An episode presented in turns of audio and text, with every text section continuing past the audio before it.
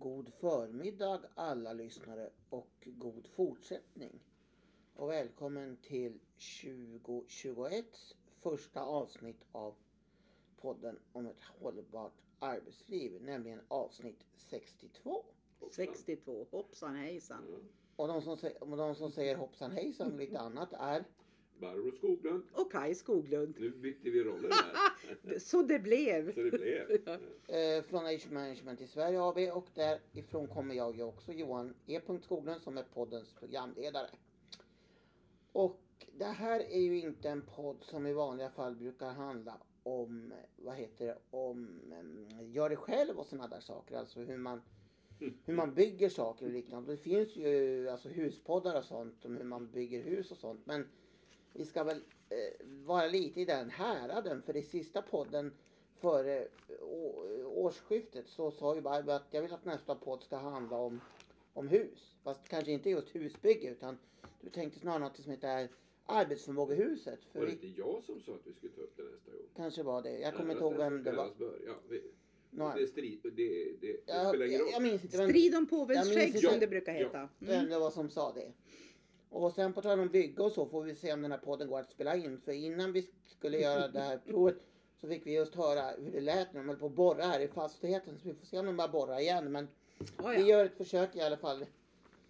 Men oavsett ve- vem det var så beslutade vi i alla fall att nästa podd eh, skulle handla om arbetsförmågehuset. Och då sa jag att vi eventuellt skulle hinna, hinna spela in den förra årsskiftet. Men vi har haft så mycket annat roligt skoj att göra så det blev, den Nu, möjligheten fanns inte. Men nu tar vi den, på Donald Trumps sista dag som president, råkar det bli. ja så Ja. tar vi Nitt- 19 januari. Ja, ja. 2021.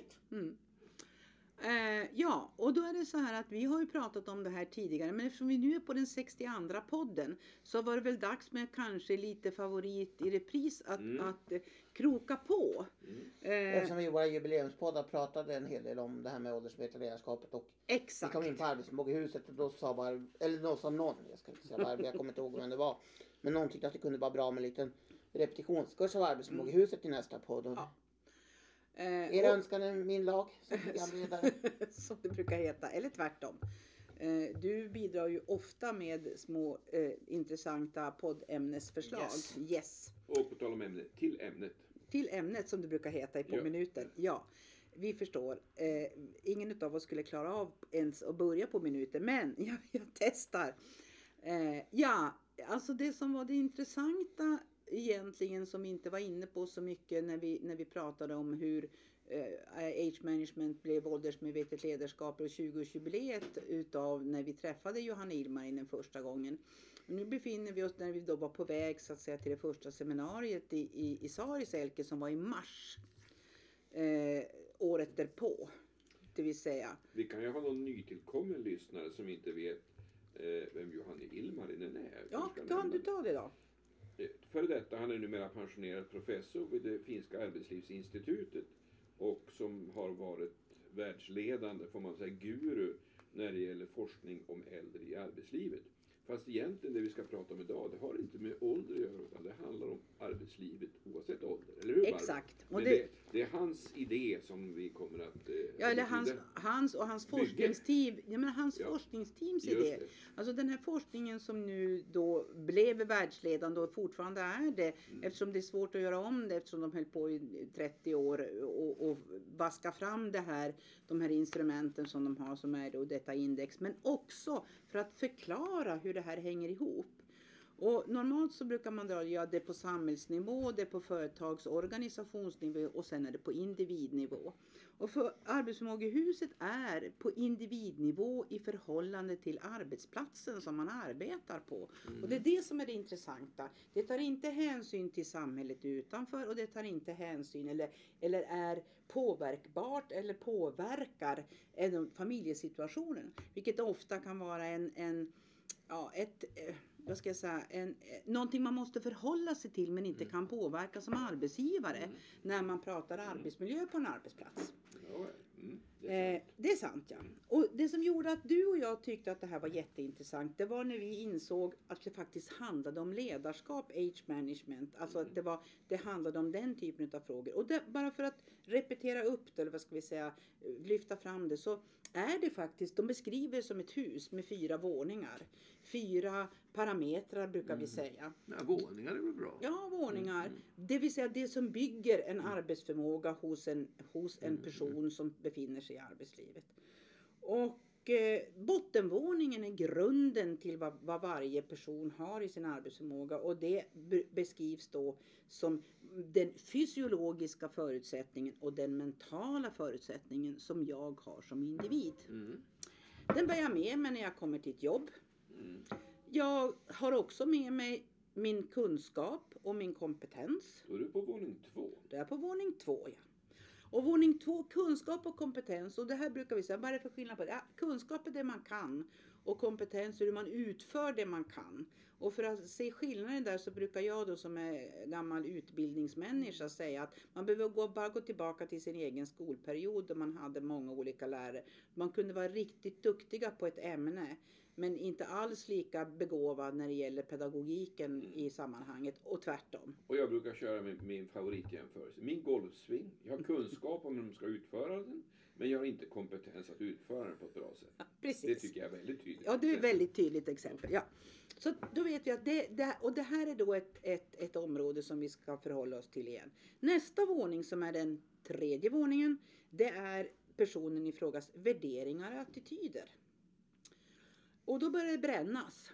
Mm. Därför att om jag som medarbetare har en värdering och en attityd som inte förhåller sig till eh, som inte är samsyn till vad arbetsgivaren har och framför allt inte vad i många fall staten som beställare har.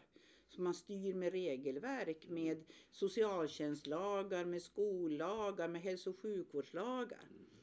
Som är en typ av målstyrning kan man säga. eh, inte New Public Management men, men alltså det, det ska ändå utföras utav regioner eller primärkommuner. Och har jag då liksom personliga åsikter som går stick i stäv med det och tycker att det här kan jag bättre än vad lagstiftaren kan eller tycker eller har beslutat. Då blir det där problem. Ja, eller ett privat företag att mina attityder stämmer inte alls med de attityder och värderingar som företaget utstrålar. Texan. Ja, eller st- står för. Står för. Ja. Mm. Eh, förstås. Den översta våningen och den som är så att säga tyngst i förhållande till, ar- till arbetsförmågans eh, möjlighet att utvecklas eller bestå eller utvecklas eller påverkas negativt. Det är, det är inte arbetsorganisationen som utan arbetets organisation. Det vill säga när vi kom till det här, det här är exakt vad det handlar om.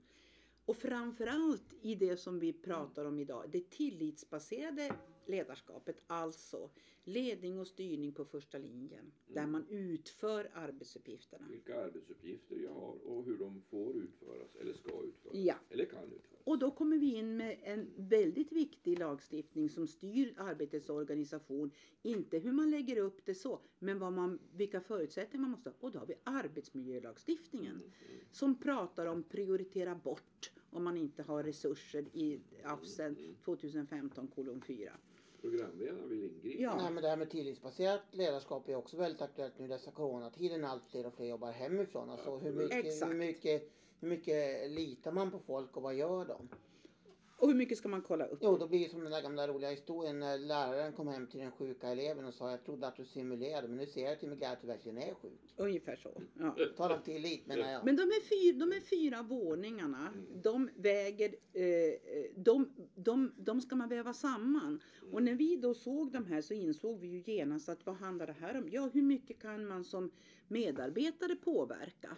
Mm. Ja. Och hur mycket kan jag som chef påverka en individs arbetsförmåga? Och här möts det. Att de fysiologiska och mentala förutsättningarna, botten, ja det är ju så att det här med syreupptagningsförmågan som vi, som vi brukar tjata om. Det är ju en, en förutsättning som både jag som individ och medarbetare kan påverka men även som en arbetsgivare kan göra. Och då handlar det om individriktade aktiviteter kopplat till arbetsförmåga. För den är väldigt, syreupptagningsförmågan är ju väldigt individuell och det beror på vilket jobb jag har och vilka krav som ställs. Vi ska inte gå in på detaljerna i den där. Den mentala förutsättningen det är ju eh, min personlighetsdel på något vänster Mm, kan man mm. för att förenkla det här. Va? Och de, det är också rätt, de, de, de är mer svårfångade. Mm. Men hänger ihop med värderingar och attityder. Mm. Eh, kunskap och kompetens. Jag sa jag har med mig det när jag kommer men sen är det två i tangon även där. I varje medarbetarsamtal, vilka behov har arbetsplatsen? Har den, den styrning som finns, strategiska planer, verksamhetsplaner i politiskt styrda organisation, affärsutvecklingsplaner i det privata näringslivet. Vilken kompetens behöver organisationen de närmaste fyra, fem åren? Och även där då med kompetensutveckling och livslångt lärande som har blivit Exakt. ett modeord. Ja, och då kan vi säga så här, just nu så är det ju högaktuellt. Vad behöver man rigga äldreomsorgen med? Mm. Med tanke på Där kan man Coronakommissionens verkligen tala om aktuellt. Aktuellt, högaktuellt. Det, eh, målgruppen för äldreomsorg, om man uttrycker sig väldigt, vad ska jag säga, ja. men de, de, de, de personer som, som eh, har behovet av äldreomsorg nu och absolut i framtiden kommer med, med stor sannolikhet, det vill säga nu är alla överens om det, har behov utav inte bara omvårdnad eh, utan också hälso och sjukvårdsinsatser. i mycket större utsträckning idag. Mer medicinsk kompetens på ett helt annat sätt. Jo, det, det ser vi framför Det att huset, det kan man säga illustrerar att huset är ju inte eh, of, det förändras ju i takt med omvärlden. Ja. Här ställs nya krav på mer av den här typen av kompetens. Och en annan aspekt är också det som vi har sett i de så kallade LAS-förhandlingarna. Där det har talats en hel del om att man ska ha, att man ska finnas som sagt dels både rättighet för arbetstagaren och en skyldighet för arbetsgivaren att erbjuda ständig kompetensutveckling. Att man ska ha rätt till kompetensutveckling.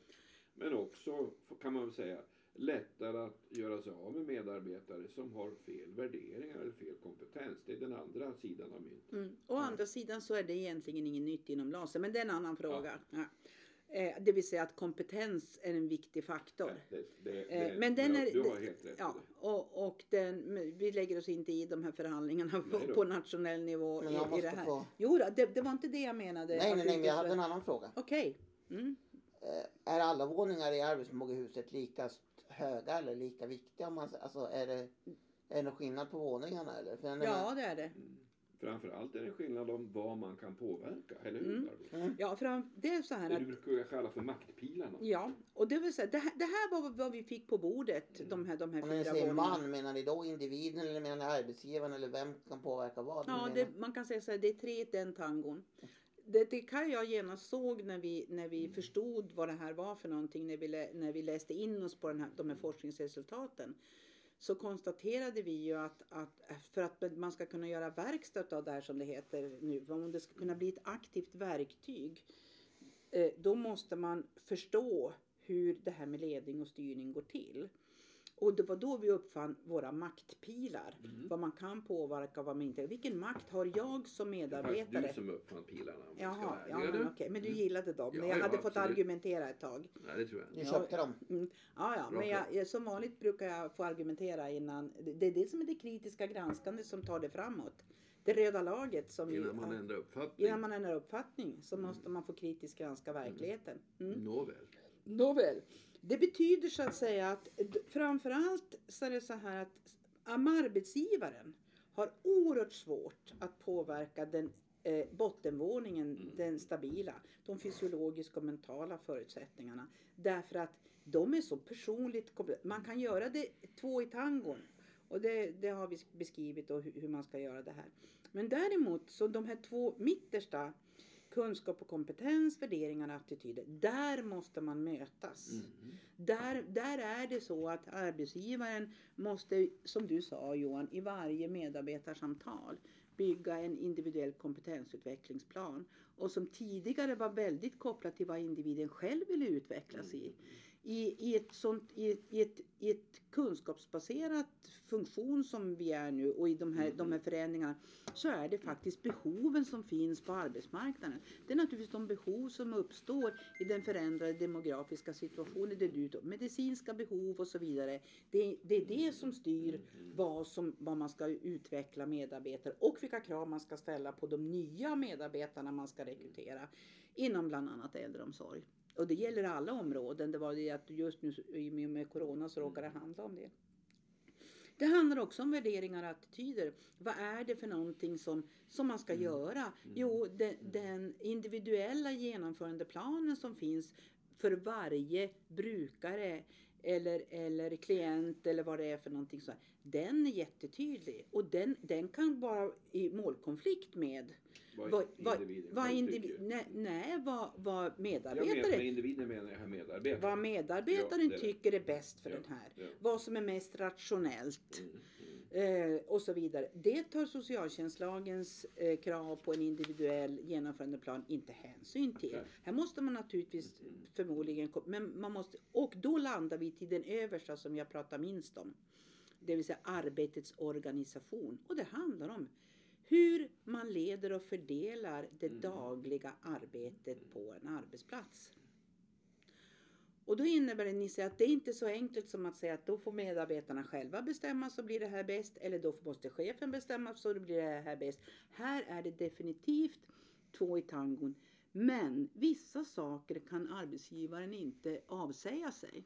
Mm. Och det är bland annat ansvaret att prioritera bort om en medarbetare inte har den förmågan själv därför att man är för lite gränslös i, i, i, i forskningssammanhang. Det menas inte, men alltså man vill för mycket. Man, man vill alltså jobba mer än vad, vad som, som, som behövs till exempel. Eller vill arbeta och prioritera det man själv är mest intresserad av eller mm. tycker är mer viktigt. Mm. Medan arbetsgivaren kanske gör en annan bedömning. Det där är inte det viktigaste. Utan du måste faktiskt göra det här först. Ja. Så kan man hamna i en diskussion. Mm. Det var precis som i skolan när det var dags att man skulle göra något arbete av något slag och så var det vissa som alltid började med att rita försättsidan och rita en bild och så var det de som annars som började skriva på själva uppsatsen. Ungefär så. Eh, och och då, där kan man, i grupparbete måste man komma överens men däremot gör man inte så får man göra det som man vill. Det är ja. samma sak som när vi skriver en utredning. Vad börjar man med och vad, vad, mm. vad slutar det är, ju, det är ju ett sätt att styra arbetets innehåll. Och det här, får jag bara fortsätta. Den våningen, arbetets organisation, är räknas som man kan säga den tyngsta beroende på att den kan hjälpa eller stjälpa. Eh, sen som ni förstår så hänger det ihop, för på individnivå så är det naturligtvis hjälp eller hjälp. Men framför allt om man, om man inte vill delta i kunskap och komp kompetensutveckling. Om man hävdar att mina värderingar är starkare än vad, vad, så här har vi alltid gjort och därför så ska vi göra så även om det här är kontraproduktivt utifrån beställaren i det färdiga statens förväntningar på, på vad som ska göras på första linjen. Och då, så det här vävs mm. ihop mm. hela tiden och det går liksom inte att ha någon, någon klassisk att det är viktigare än det utan det hänger ihop och det är väldigt kopplat till på, på individnivå. En sista kommentar från min sida. Att här har vi ju dragit så oerhört många nu. Och det Gånger ja. ja. Och det är alltid lika intressant att se hur chefer nästan undantagslöst får en aha-upplevelse. Ja men nu förstår jag ju mycket tydligare de här sambanden. Så det här är faktiskt väldigt väl fungerande hjälpmedel för att analysera det egna ledarskapet. Dessutom är det, är det, är det väldigt intressant att göra det när ofta som vi utreder där det visar sig att det finns en matrisorganisation. Mm. Det vill säga det är alltså verksamhet som är inne och jobbar i en, linje, en linjestyrd organisation mm. och har så att säga en, en, en, en annan funktion men som inte kan styra och ställa som det brukar heta därför att de har inte den funktionen. Mm. Och, det här är, och det här är jätteintressant. Ja. Mm, det var ja. arbetsförmågehuset i kort. It. Det är dagens bygge. Yes, jag hade lite bara, eller bara, jag hade bara lite reflektion för jag tycker mm. som, alltså, som rättssociolog som det kanske vet att det är det här med makt och styrning tycker jag det är intressant en debatt som har uppstått gällande den här vaccinationen mot covid-19. Alltså, det finns, jag, mm. jag brukar bland annat läsa tidskriften Dagens Juridik och där är det några då arbetsrättsexperter som har skrivit och skrivit någon debattartikel eller gått igenom då. Alltså, kan man som arbetsgivare kräva att en anställd vaccinerar sig mot covid-19? Och Mm. det påverkar ju också arbetsförmågan och har man rätt att säga att den som inte gör det och jobbar i sjukvården kan de få andra arbetsuppgifter. Vad kom de fram till då? Jo, de kommer fram till att man som arbetsgivare inte har något ovillkorligt rätt att kräva Nej. detta. Just det. Men jag tycker också det är en intressant en debatt som har varit på sistone, eller det ser vi som dagligen att fackliga företrädare går ut och säger att ja, men vi måste få, senast idag kunde jag läsa en kunde jag läsa en insändare i en lokaltidning från en representant för Lärarförbundet som sa att vi lärare som träffar så mycket människor och barn som kan smittbärande vi måste också få förtur till, till vaccinationer. Det är inte bara de som jobbar inom sjukvården. Och LO har ju tagit fram sin lista Ja. de som de anser. Jaha, Så mm, Men- fortsättning följer även Fortsättning. på det. blir följer det mer poddar här programledare? Det har, vi väl, det har ni sagt att ni vill göra så vi Men vi vet inte vad som kommer nästa gång och vi vet inte när. vet eller hur? inte när utan vi har så mycket annat skoj för oss så vi får se när vi får Yes. tid till detta. Men Men det här är jätteroligt. Jo, ja, Det här är skoj också. Ja. det är skoj också. Ja. Tycker vi. Jaha, Ja, då är det väl med Tackar det. vi för oss. Men det tycker jag vi tackar för oss. Vi har pratat nu i 20 och en halv minut. Så Ja, du det ser. är väl utmärkt lagom att avrunda nu. Tack och hej! tack och hej. Och tack och hej.